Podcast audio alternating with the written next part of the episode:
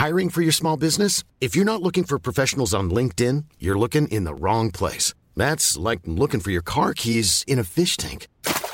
LinkedIn helps you hire professionals you can't find anywhere else, even those who aren't actively searching for a new job but might be open to the perfect role. In a given month, over 70% of LinkedIn users don't even visit other leading job sites. So start looking in the right place. With LinkedIn, you can hire professionals like a professional. Post your free job on linkedin.com slash people today.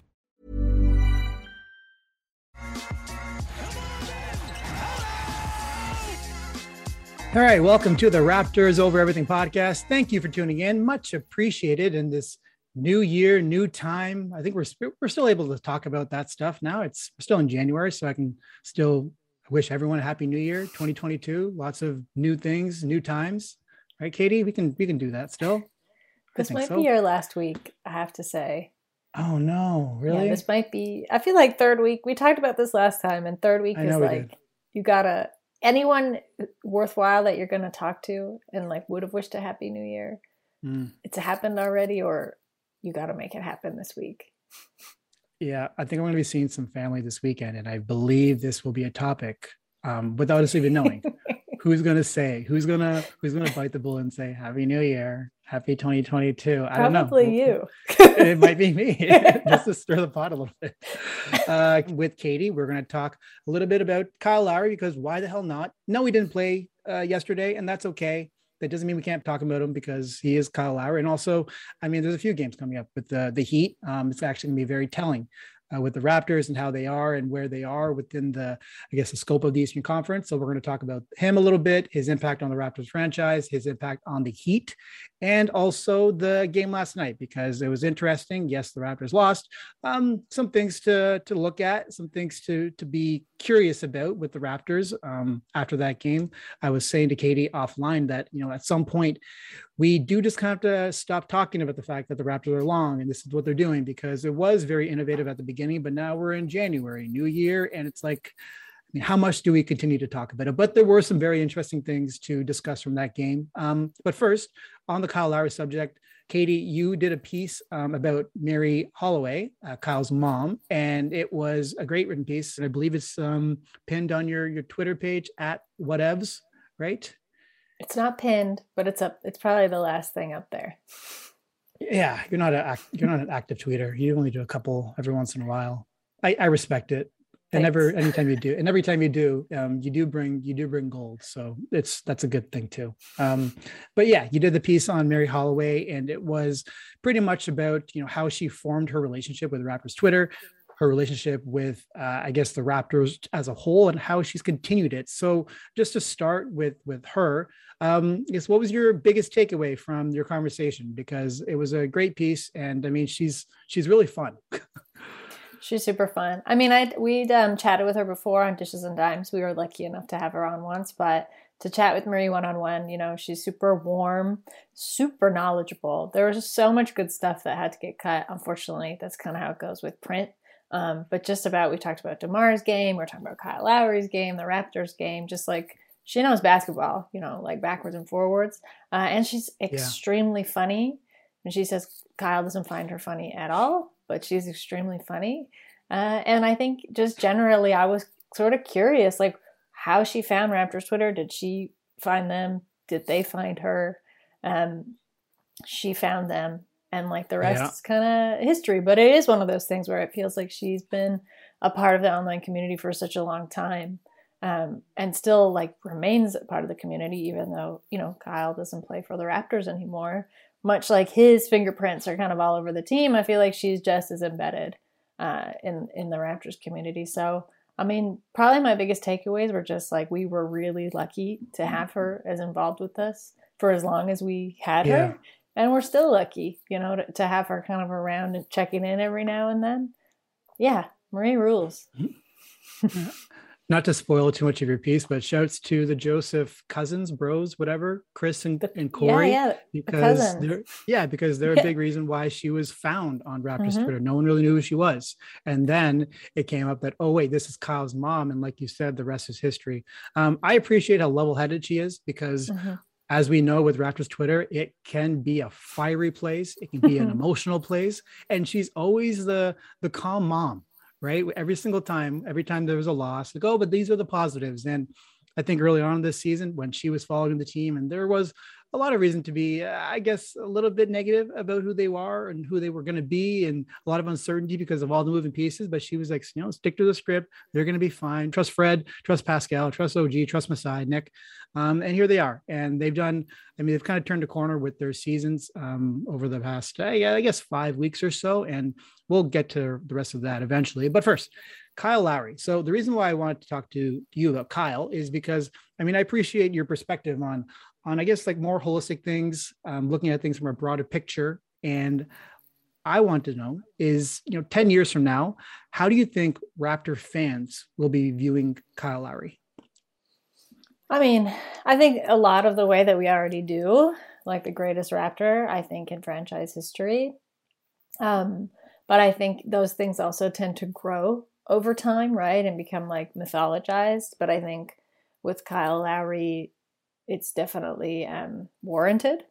You know, he mm-hmm. changed, like he changed the shape of the franchise. He changed the look and, and feel and shape of the team. Granted, like yeah. the team is changing and is kind of going into what its next iteration is going to be. But his like toughness, I think his sense of intangibles, of doing everything he can, you know, to get a mm-hmm. possession, mm-hmm. to get the shot, to get the point that hopefully comes out of that. You know, I think he's left the Raptors with that in their DNA totally. Uh, I think he made them a much tougher team, a very scrappy team. They were always underdogs for a really long time, as any Raptors fan can kind of attest to. But there was yeah. this sort of sense of like, woe is us a little bit. I mean, like, you know, Vince left, Bosh left, like people left, right? It was a franchise for a long time that the, the greatest players would leave, or it didn't seem like people wanted to come here. Like it wasn't an attractive yeah. destination. And I think Lowry really changed that in a in a totally like top to bottom way, along with Masai Ujiri. But I do think the two of them worked in in kind of perfect tandem, especially as yeah. Lowry matured as sure. a player uh, and as a person to really say like, you know what, so what? Like screw everybody else, kind of like we're mm-hmm. gonna we're, we we are we know how good we are we know what we have here at home and we're to work to to grow that um, and i think just like that chip like we became less sorry for ourselves but we didn't lose the chip on our shoulders i think as mm-hmm. toronto raptors as a toronto raptors franchise as a whole and i think to an extent fans um, but i think lowry just like he gave i think he gave us that gift he gave us a different kind of gift of confidence that the team didn't necessarily always have I, I mean, spot on. Um, I think kind of the We the North era that started around the time that uh, things started popping off for the Raptors 2013, 2014. And uh, he kind of embodied all of that. And we should give some credit to like to DeMar and, and Dwane Casey too, because yeah. they were a big part of of who the Raptors were, and the identity. It's easy to say Kyle because he became an NBA champion with the Raptors and so forth. But DeMar and Dwane Casey, I mean, this is why Dwane Casey doing such a good job with the Pistons. And we know he's 5 0 against the Raptors since he was fired by the Raptors. um, but yeah, all of them, they really did kind of uh, understand those values and put forth like, this is how you develop a winning culture, a winning identity.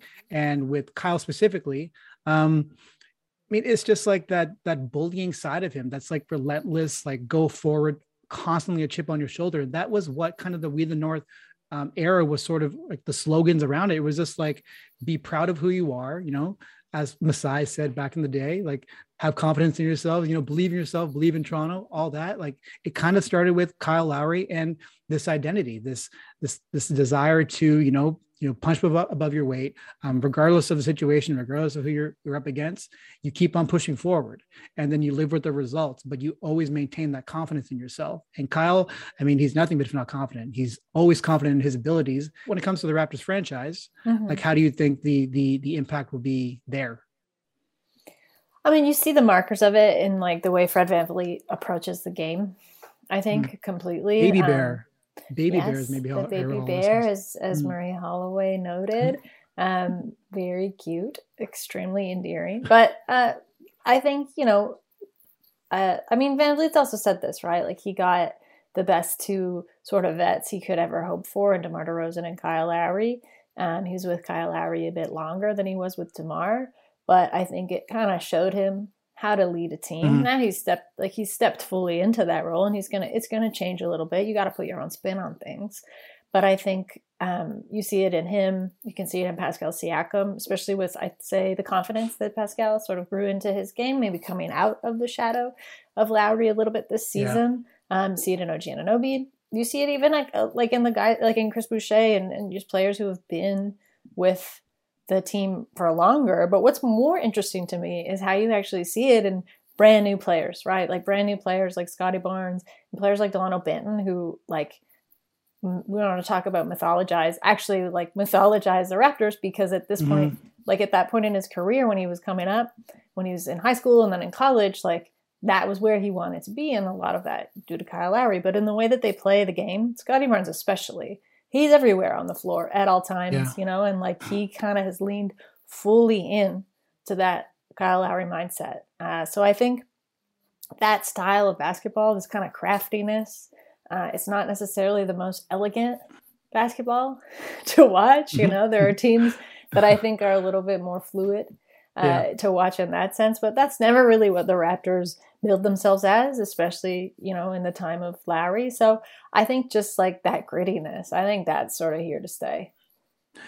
Yeah, definitely. And when you look at him, um, and the impact that he's had on the franchise, like you can kind of, yeah, it's just a blueprint right there. And the best part is that it actually worked. You know, like, you know, they were practicing what they were preaching and like the unselfishness. And I've always really appreciated about the Raptors. And like, I, I think other franchises probably have this as well, but like that term family that they use, it's, it's, you hear it all the time. And I think this kind of started with Masai, but also it was Kyle Lowry too, and Demar. I keep on saying Demar too, but it's like the little stories that we hear over the years of like you know Kyle and Demar taking rookies out and saying let's go to the mall and get whatever you want. It's like Kyle hosting all these Thanksgiving dinners. Um, how he was with the media wasn't exactly who he was with his teammates. I mean, I think, sure, he was stubborn and a little bit prickly sometimes. And I love hearing some of those stories uh, during the, I mean, earlier on during lockdown, it was DeMar and Fred, and they were talking about cases where like Kyle would just be like sitting on the floor during practice because he didn't want to practice or he didn't like how things were going. So he would just be like, practice is done. We're not doing this anymore. And uh, anyway, that was a, those are funny stories that they always had. And I'm sure there's plenty more, but at the same time you know you know building your your confidence in yourself and you know finding ways to just win games this whatever it is who knows and this is why you know Kyle Lowry, he's such a interesting player. And I think this is changing a little bit since he's been with the Heat is that people are starting to understand like how good he actually is and that, you know, the way he impacts games, you can't even, it's not even on the box scores. You can't see it. It's just in everything. And um, we'll get into like some of the comments from Heat players since he, he got there, but you're seeing it from other like you know the big media pundits. And i hate going down this path because it shouldn't matter but it kind of does validate what we always felt. Like Kyle has been good this good for a long, long time. Like he's 35 now. Obviously, he's had better years in his career, and he's you know built all this knowledge of you know the basketball IQ that he has, and you can see it in the confidence that an OG, uh, the Fred especially, the way he conducts himself, and also that unselfishness when it comes to you know helping other players grow their games. Like that photo last season when um, the Raptors were pretty much tanking, and you see Fred and Kyle, and, and they're talking to Malachi Flynn. Like that exactly embodies of who Kyle Lowry was. Like he just wanted to see you reach your potential. How many times we heard it? Like he just wants to see guys get paid. He got Khem Birch paid. He got Serge Ibaka paid. He just wants to see guys be successful. And having that care about your fellow man, your fellow teammate, like that is kind of rare. That is not something that you see all the time. And that's not something you can really measure either. And how that, you know, translates to wins isn't something that's really going to be seen. But, you know, for how many years now, the Raptors, every single time, every single year, you see how close they are. And you look at other teams in the NBA, like you can tell that there is not that camaraderie on the bench, but every year, like without fail, doesn't matter who's coming in, who's out, whatever, you see guys gelling really, really well. And that's like the family aspect that I'm talking about. Justin Champagnie, he said in an open gym episode the other day, he's like, the reason why I wanted to come to Toronto is like, yeah, I saw guys like Fred and Pascal and OG kind of building their careers and, you know, becoming like who they are now. But also as like, I, I really appreciated how much it seemed like the Raptors cared about their players. And Nick Nurse talked about this. Geez, like we should mention him too a little bit because he joined the Raptors in 2013. right? He's been here for a while. He was an assistant for like four or five years. And what's his hallmark about talking about players that he wants to help them grow market value in the market, right? Mm-hmm. Like that means like he wants to help you be successful. Like regardless of how you're going to help the Raptors, like let's find ways to make you the best version of yourself. And again, that's kind of starts with a person like Kyle. He just wanted to see everyone be successful. Go forth, conquer, work hard, you know, do your job and be unselfish, do what you're told, sacrifice if you need to for the betterment of the team, and things are going to be okay. And I mean, how many ways can you say it? Like Kyle Lowry, his impact, I think he's now helped like Fred be this way to some degree because Fred was already, you know, he has his, he is who he is, obviously, and that's that's okay. But he's helped so many players, you know, find their way in the NBA, mm-hmm. and now that's going to help a Dalano, that's going to help a Malachi Flynn, that's going to help other players now that they've seen this is how you conduct yourself in the NBA. Other players are going to do this. And now you're kind of paying it forward years upon years upon years. So it's actually kind of hard to measure the impact of Kyle Lowry on the Raptors franchise or on the NBA as a whole. You know, one of my low key hopes is Kyle would never do this because um, he's a family man, but I wanted to see him just like go like team hop for the rest of his NBA career and just like create his Kyle culture just like make it go NBA wide. So everyone in the NBA is playing like Kyle Lowry. That's what I hope. I want to see it. I think though, I mean there are there are definitely tangible things that you that you know that he's done and the league get large. You know, I think he's changed what a point guard can look like. Uh, he's yeah. not that sort of prototypic lights out shooter like a Steph Curry or a Damian Lillard. You know, he's small, he's strong.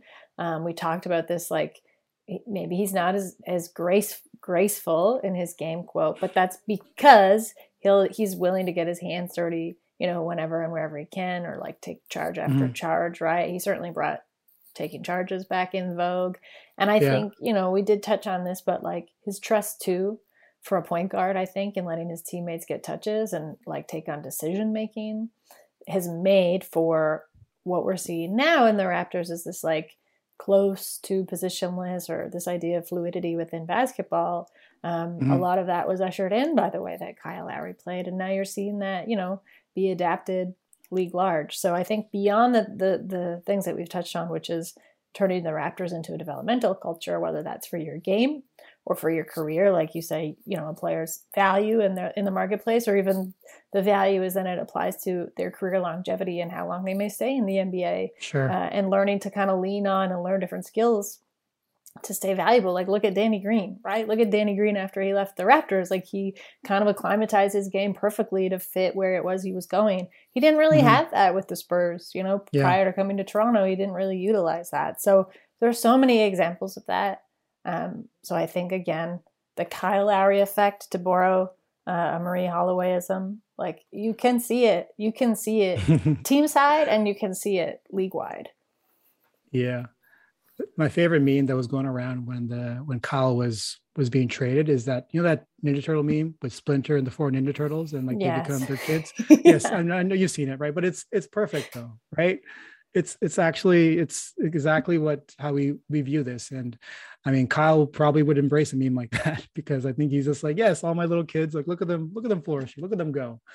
Um, I'm happy you mentioned Danny Green actually because I asked him. I talked to Danny was a few weeks ago, yeah, he was gracious enough to give me time. And one of the things he said about Kyle is that the reason I wanted to play with Kyle is because of how quickly he gets the ball down the floor.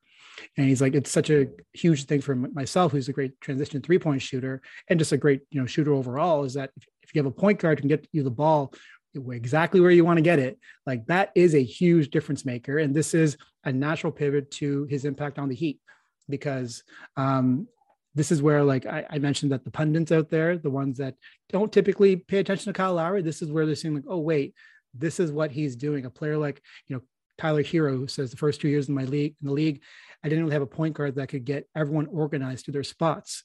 We know who his point guard was in the first two years of his career. We don't have to talk about it, but you guys know. Yeah, we know. Anyways, um, a comment like that, and Tyler Herro's having one, the best season of his career, I believe. So it's like that ability, that basketball IQ. That's where like eh, Kyle, you you understand why people love playing with him. Um, other than that, though, how, how have you seen him impact? I mean, I will say, uh, just for what you're kind of hinting at, I do think, unfortunately, um, there is truth to this like Canadianism of like where he spent, you know, the last like the majority of his career up to now, and the fact that a lot of Americans, be it fans or broadcasters, like Canada kind of eclipsed the Kyle Lowry experience for them. It doesn't mean that he wasn't always like this, you know, and I'm up, up half of me is very happy that now he's getting the more broad attention he deserves, but I think you also do have to recognize it.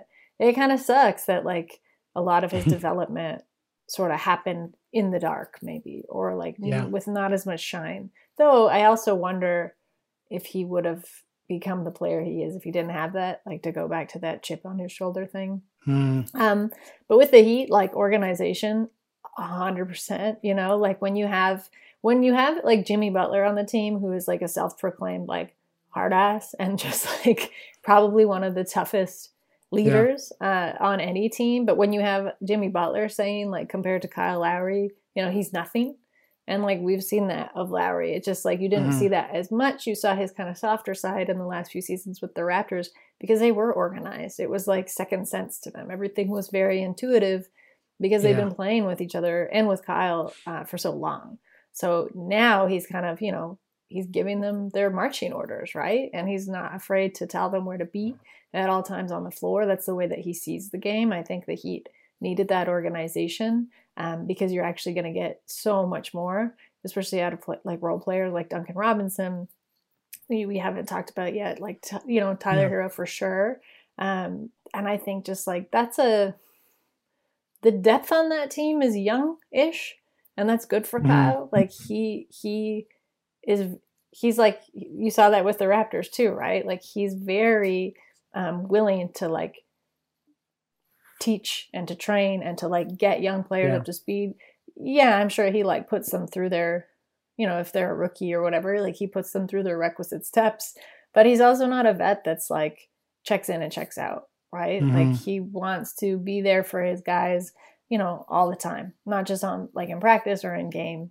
Um, he wants to like kind of teach them and have them learn from him as much as they're willing to. If they're smart they'll take as much as they can get. But you're definitely seeing that i think it definitely helps clear things up for Jimmy Butler, you know, who isn't the most, who can get a bit like stretched out and I think disparate on the floor for Bam too, like Bam Adebayo coming back with yeah. Kyle. Like Kyle has just, there's a little bit of this like Marc Gasol, Kyle Lowry echoes of it with, with like Bam and Kyle. You can see that. I and I think just like for Spo, like for Spoelstra, it's a he's a dream because he's a coach point guard, right? So he's he's mm-hmm. also taking half the load on the floor, or you don't have to explain things very much to him. You just kind of show him the play, and he's like, "All right, I got it," because he's yeah. he is a savant like that too. Oh, savant, that's a good word. yes, he is. Yes, he is. Um, it's funny that Pat Riley, when he signed Kyle and they were doing the introduction interview, he said that I really like Kyle's chaos. The Kyle chaos is what he called it. right. Chaos, so it's yeah. yeah, it's like it's organized chaos because mm-hmm. this is what we're talking about, and this is also why you know that Kyle plus bench was always so successful. And it's been mm-hmm. successful in Miami too. Like Jimmy Butler, Bam, and Kyle have only played 15 games together this season. 14 actually, because Kyle didn't play last night. So yeah, they played 14 games together this season, and the Miami Heat are doing very, very well. Kyle's been healthy, I believe, for almost all the games. So how are they winning games? Well, it's it's what you're talking about. It's Kyle Lowry knowing how to organize his players. How you give him some guys who are willing to work hard, who can shoot the ball. Um, he's going to make some good things happen for anyone, and uh, that kind of ability and his his confidence in himself, the confidence he puts in his teammates, like you had mentioned, um, he puts everyone in a position to be successful. And he said this earlier on the season is that, you know, our team right now is everyone is enjoying seeing each other's success. And that's exactly what he would say in Toronto too. So that is like the Kyle Lowry impact that we're talking about. And, you know, with him now and uh, kind of his poise down the down the stretch of games, I think he's grown in that. Obviously, early on in his career with Toronto, it was a bit hit and miss, but I think of that moment in the bubble. It was game six, and that was a game that he had like an incredible game against the Celtics, and it, they're in overtime. And what's he doing? Like double OT? He's just like playing with Jayson Tatum's wristband. It's like, why are you doing this? But like, that's how calm he was. He was truly less, like completely grounded, completely centered. And I mean, having someone like that on your team when you have championship aspirations, and you know, rightly so, like they got a really, really good team over there, and they just needed to figure out their half court offense that was something that we weren't really sure about. How is it going to look? But with Kyle, it looks pretty good because you have him, Kyle Lowry. My goodness, who knows how many more years he plays? I hope he does. Like I said to you, Katie, I hope he does end up, you know, doing that roundabout, going through the NBA and just like teaching everyone how to play basketball because I think that'd be really, really cool. Who did that recently? I guess Rajon Rondo's kind of doing that. He's played for like 10 teams in the Yeah. NBA. Yeah. Not by choice. I think Not he'd by like to find choice a home. though. Yeah. yeah, but yeah. Um, closing up the Kyle Lowry section because he is going to be returning to Toronto, as far as we know. It's not going to be in front of a packed house. Unfortunately, it is what it is. But how would you like to see them celebrate him? Pre-game festivities, in-game, all that stuff. Yeah, though I, you're you're right. Like it's it's unfortunately going to be a bit limited, but I think the only thing to take away from that is they're just going to have to do it again. So we're going to get two homecomings. Really, you know, this one will be more privately, I think, for Kyle, which isn't necessarily a bad thing. I think it's kind of nice. And the next one, I think, once fans are back in the arena, will be for the fans. Um, Yeah. for like the way that they've that he's impacted them. So that's kind of cool because when it comes to Kyle Lowry, I am of the mind that you can't celebrate him enough. So I think, I mean, I minimum I need to see. I think the montages are too short. I'm all for the welcome back montages. I agree. So you could give me a montage every quarter. Don't just do it at the first time out as you typically do. And you know, usually they're what, like two minutes? I could Yeah. take a like you, you could do a, you could do one general. You could do then like a charges montage, best charges taken. That's Um, true. You could That's have true. like a really funny and cute and candid one with some of those moments. Like the the Tatum wristband is perfect. Him like in the when Demar and him. This is like one of my all time favorite photos. But when Demar and him had their all star pictures taken, and Lowry's in the back window behind Demar making that face like a yeah, yeah, yeah. Slimer from Ghostbusters beautiful, uh, something like that. And then I think like the natural celebration, once fans are back and you can get to that again, We'll just like that'll just come and like Mm. The tears will come. It's going to be super, super dramatic. I don't really know that you need to create like more fanfare or kind of like more like manufactured moments around it because it's just going to happen naturally. Like people want to celebrate if people in Toronto want to celebrate Kyle Lowry as much as they can and whenever they can with like any mention of his name, right? Yeah. So like if he's just there in the flesh and he's playing, I think like that's uh, things will just happen. I didn't look this up before, so I decided to check now. The next time the Heat come to Toronto is April 3rd. So that could be the time that you're talking There about. Hopefully, the world's in a better spot and there could be some fans in the stands. I would really like to see him do his pregame ritual that he did with the Raptors. Oh, You could do that again with them, like the Raptors. You know, they go on that side and they do the whole thing. OG's sleeping, Pascal's doing sit ups, all that stuff. I want to see that one more time. And I'm curious, like, do they, if Kawhi, like, when they were trying to re-sign Kawhi, uh, the claim was that he would never have to pay for another meal in the city. Okay, so then obviously Kyle deserves much more than that. So what does he get? A key to the city? Is that it? I don't know, but it has to be one up above that. I'm not sure what it is, but it has to be something in there. Then montages, absolutely, there has to be a Charters one. Um, sometimes they do like they'll do like a two minute version for the in game, but then you know they'll post like the longer version online. You know what? No fans are gonna be there anyways. Just like play the whole thing. Do a 10 minute thing. Who the hell knows? Um, it would be cool if some players, uh, Raptor players, like talk to him. You know, they got mhm. center floor. They spoke to him. A few of them said a few words. OG, Masai, Nick, Pascal, whatever. Like get all of them to say a few words about it, or just play a video where they've all said something about him. That would be good too. That's kind of where I was with it. Um, and obviously, if you want to unveil the Want flexibility? Take yoga. Want flexibility with your health insurance? Check out United Healthcare Insurance Plans. Underwritten by Golden Rule Insurance Company, they offer flexible, budget friendly medical, dental, and vision coverage that may be right for you. More at uh1.com. I'm Sandra, and I'm just the professional your small business was looking for. But you didn't hire me because you didn't use LinkedIn jobs. LinkedIn has professionals you can't find anywhere else, including those who aren't actively looking for a new job but might be open to the perfect role, like me. In a given month, over 70% of LinkedIn users don't visit other leading job sites. So if you're not looking on LinkedIn, you'll miss out on great candidates like Sandra. Start hiring professionals like a professional. Post your free job on linkedin.com/people today. Statue early, you could do that too. True. Yeah, yeah, true. That's Or like the do it. plans, maybe release a couple plans, have fans Blueprints. start voting for them. Yeah, yeah. Ooh, that's interesting. The fans vote for what the Kyle Lowry statue will be. That's what I always pictured would be kind of the nicest thing, right? I mean, the Raptors were the Raptors got their name in a fan vote, so why not do this kind of next big thing That's by a fan vote as well? yeah. See who uh, ends up in the All Star game. I think Fred's going to be there. And I think sneakily, I think Pascal has a chance too, but he's got to have some crazy games, and the Raptors have to get back up there in the standings. I think they're eighth right now at the moment. Mhm. Eighth? Nope, they're ninth. That sucks.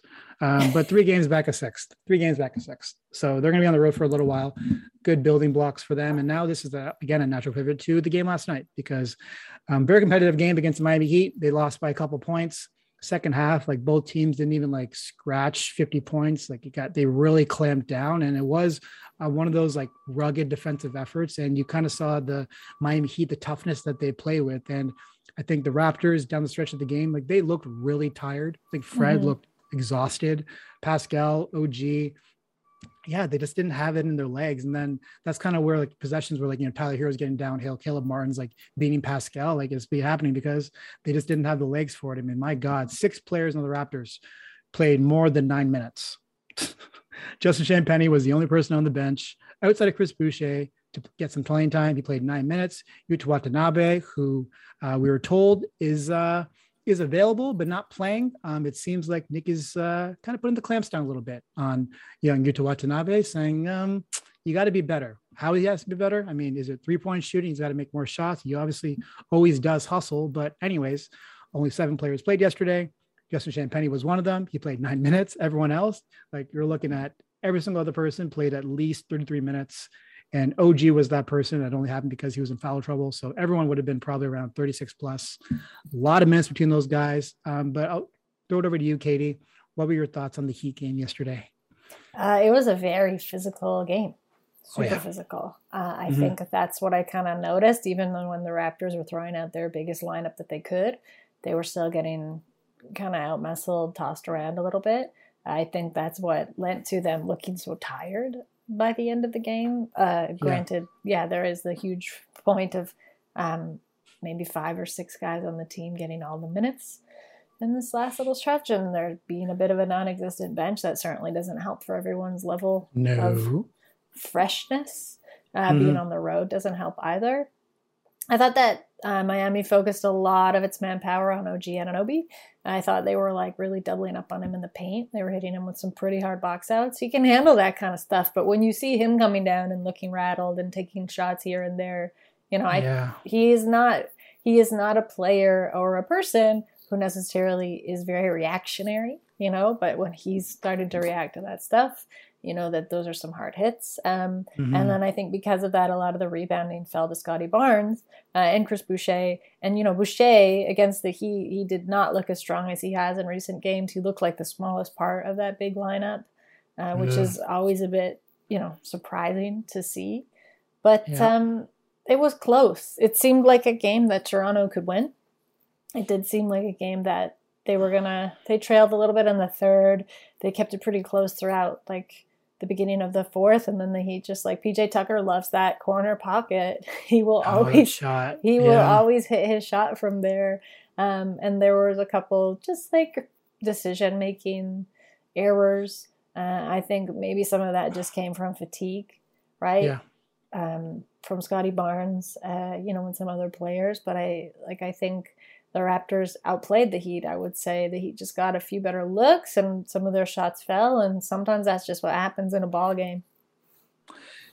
Ain't that the truth? Um, I was looking up if people are watching on YouTube. I was looking up what OG has shot over his last three games because, um, yeah, it hasn't been great, and I learned that it's he's 19 of 51 over his Mhm. last three games, so that's 37 percent. He's taken a lot more shots, and um, I talked to Oren Weisfeld a couple days ago. It was about how OG is using his body more to create his offense, and also it was about you know how the Raptors are going to kind of use utilize OG more because Um, he's been sort of sidelined a little bit when it comes to just like you know getting more isolation possessions, mm-hmm. um, more getting downhill, um, becoming a playmaker, and he's been kind of a spot up shooter because they sort of needed that because of the lack of shooting. And Pascal was doing such a good job, so it's like all right, well we have this OG Anunoby guy who's like shooting forty percent from three great catch and shoot guy. He needs to be in that corner, but then also you need OG to just you know continue to develop. And also he just he has a mismatch in a lot of cases. And um, it was interesting seeing yesterday uh, with the Raptors that they did a lot of mismatch hunting, like a lot. Like that's why Precious Achiuwa was getting post ups. And Scottie Barnes first game back after missing a few, he shot six of 18, and all of them were like in the paint against like Strus or Herro or Robinson. And he didn't perform that well. And I think with the Raptors as they go forward, you know, they're going to need those to be complete possession. They're going to need those to be buckets because they had got like great shots, but they just weren't going down necessarily and like the mismatching um, they did that a little bit uh, down stretch of games. And again with og again we talked about it with with oren is that that shot that he had like i think it was two minutes left and he airballed a turnaround jumper which from which was like four feet away like mm-hmm. you don't need to be taking a turnaround jumper from four feet away. Like that should be a, maybe a turnaround hook shot.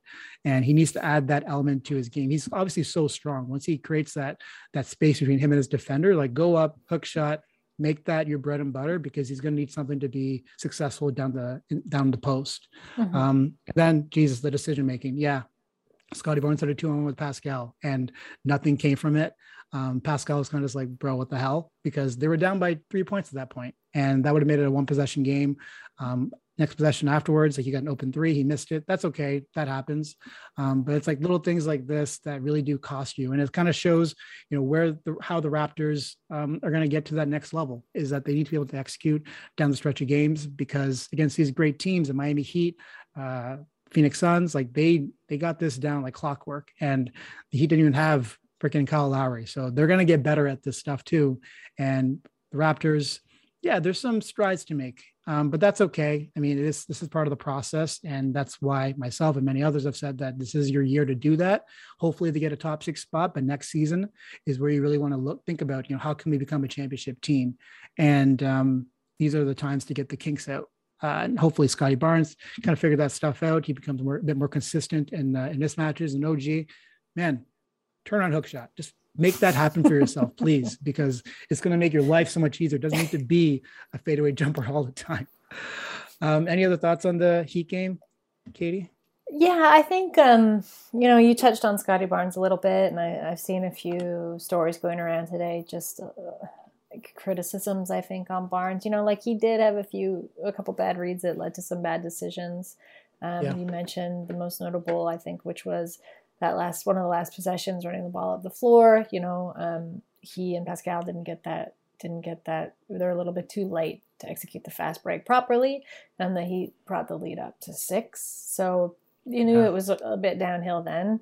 Um, one, I think he's probably tired, as we said. Like he's been relied on heavily, heavily yeah, sure. all season so far, especially like during this last stretch with the lack of bench.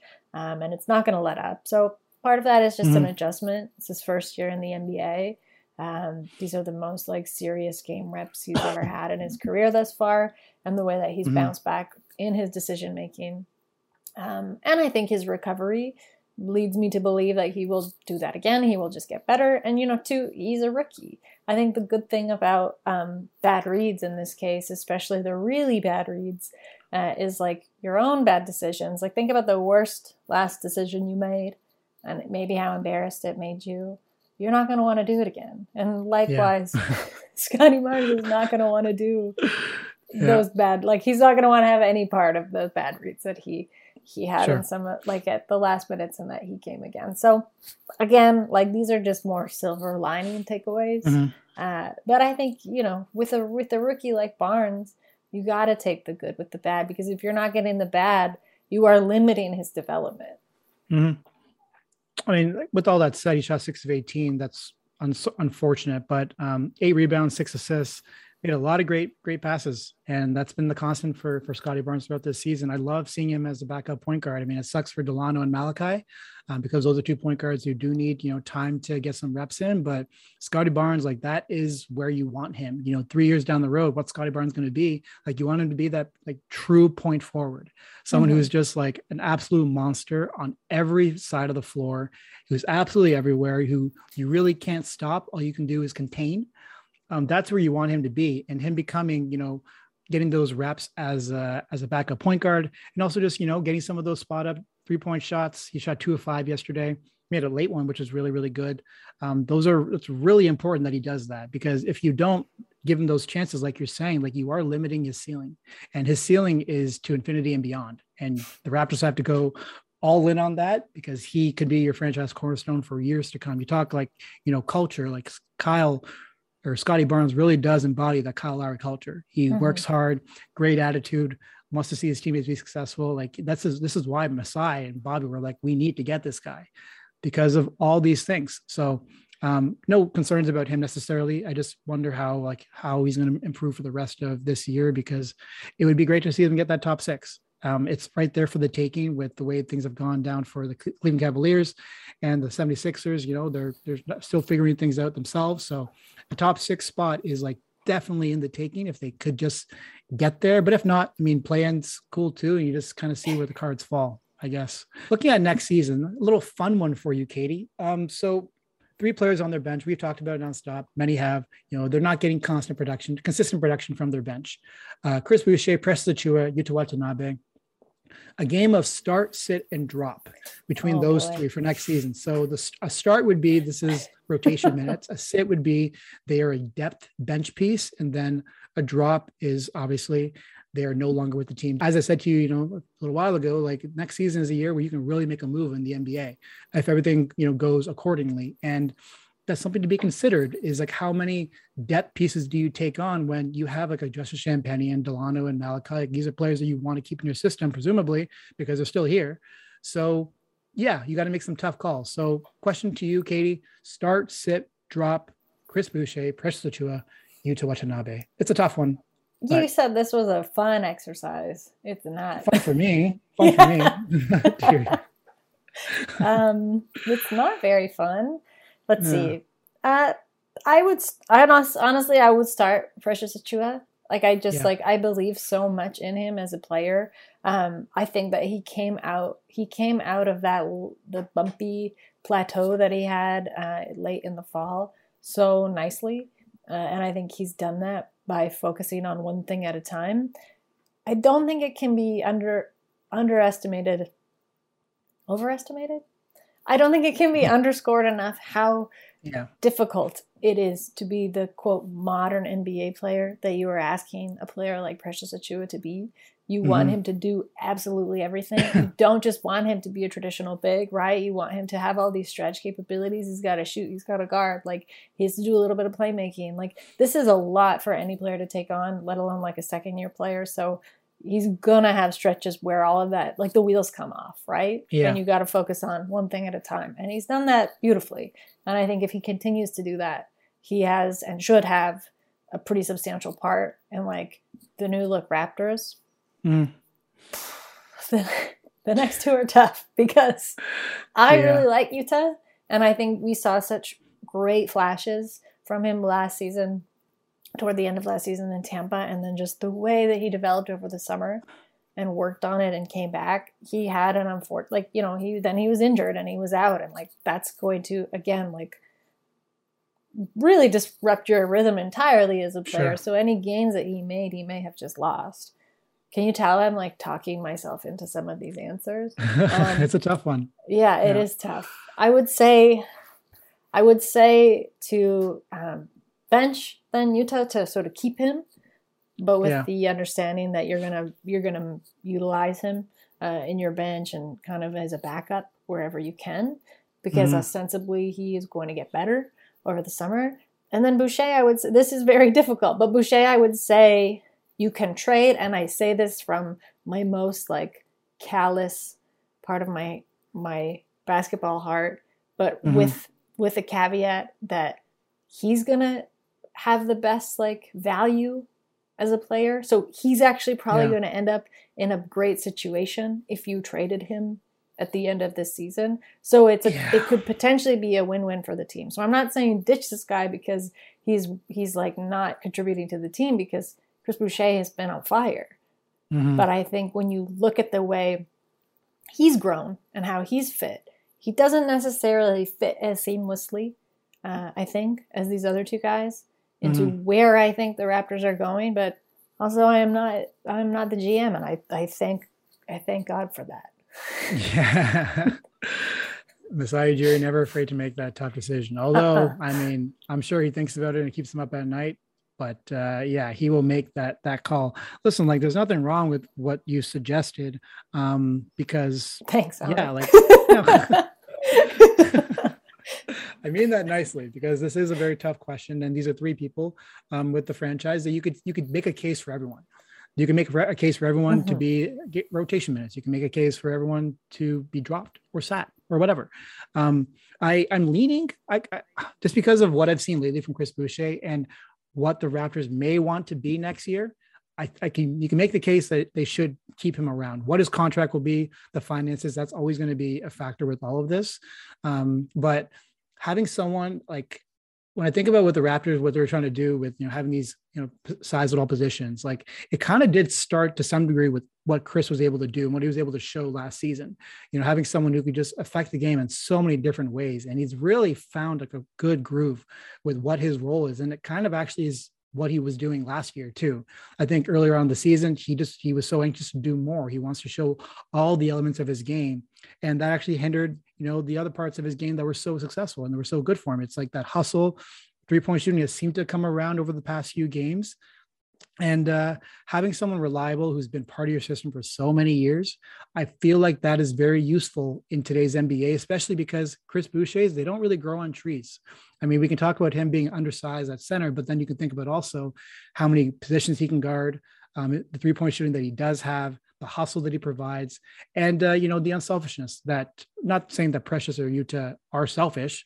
I'm just saying that you have someone who's really been part of the family for so long, and you know going to be successful with someone like him, I could see the case. But then with Yuta, like if he just gets his three point shooting percentage up, like he really does have to shoot 40%. And it's not just for for the Raptors, like for his career, his NBA career, he has to become a prolific three point shooter because he doesn't have some of like the driving game. The playmaking is great. He's a smart player, but he isn't necessarily able to make plays with the ball in his hands and get into the bucket. He doesn't really have an array of moves to to score the ball. So you know what do you have to be really really good at? You have to be really good at a couple things. And if he can he can really you know, hone in on his three point shooting become like an amazing three point shooter that would be great.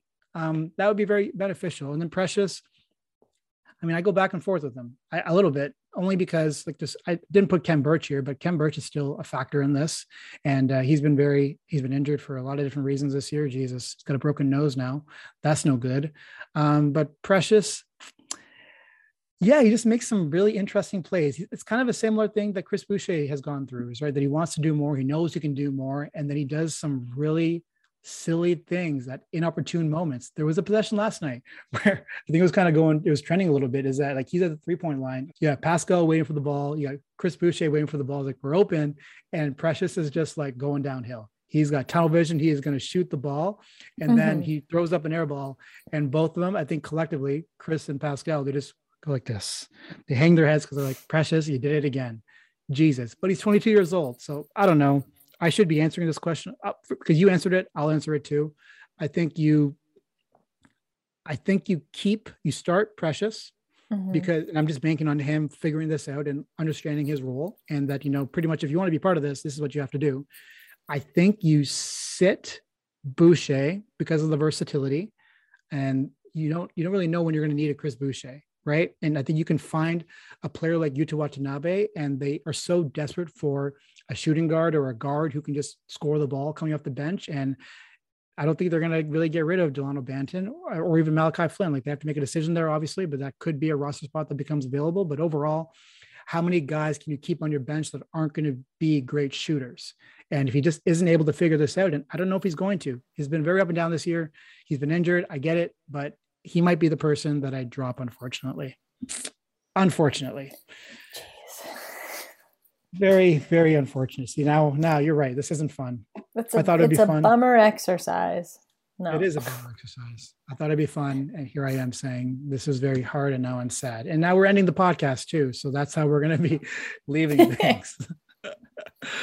oh, geez. Uh, Katie, anything coming up on, on your end? Any work? Do you want to advertise? Um, there is work, but I won't advertise it yet. So, uh, in the meantime, you can always read uh, Basketball Feelings or subscribe and listen to the podcast. Moda Keel was my last guest, uh, and I'll have a new exciting guest coming up uh, for next week's episode. But that's at basketballfeelings.com. Uh, you can find me on Twitter at whatevs, W T E V S, where Mhm. you can find most of my work. Beautiful. You can find me at Amit underscore man. Thank you very much for listening. Much appreciated. Please do rate, review, subscribe. Get on YouTube, like, thumbs up, do all that fun stuff. Have a great day. We'll talk to y'all soon.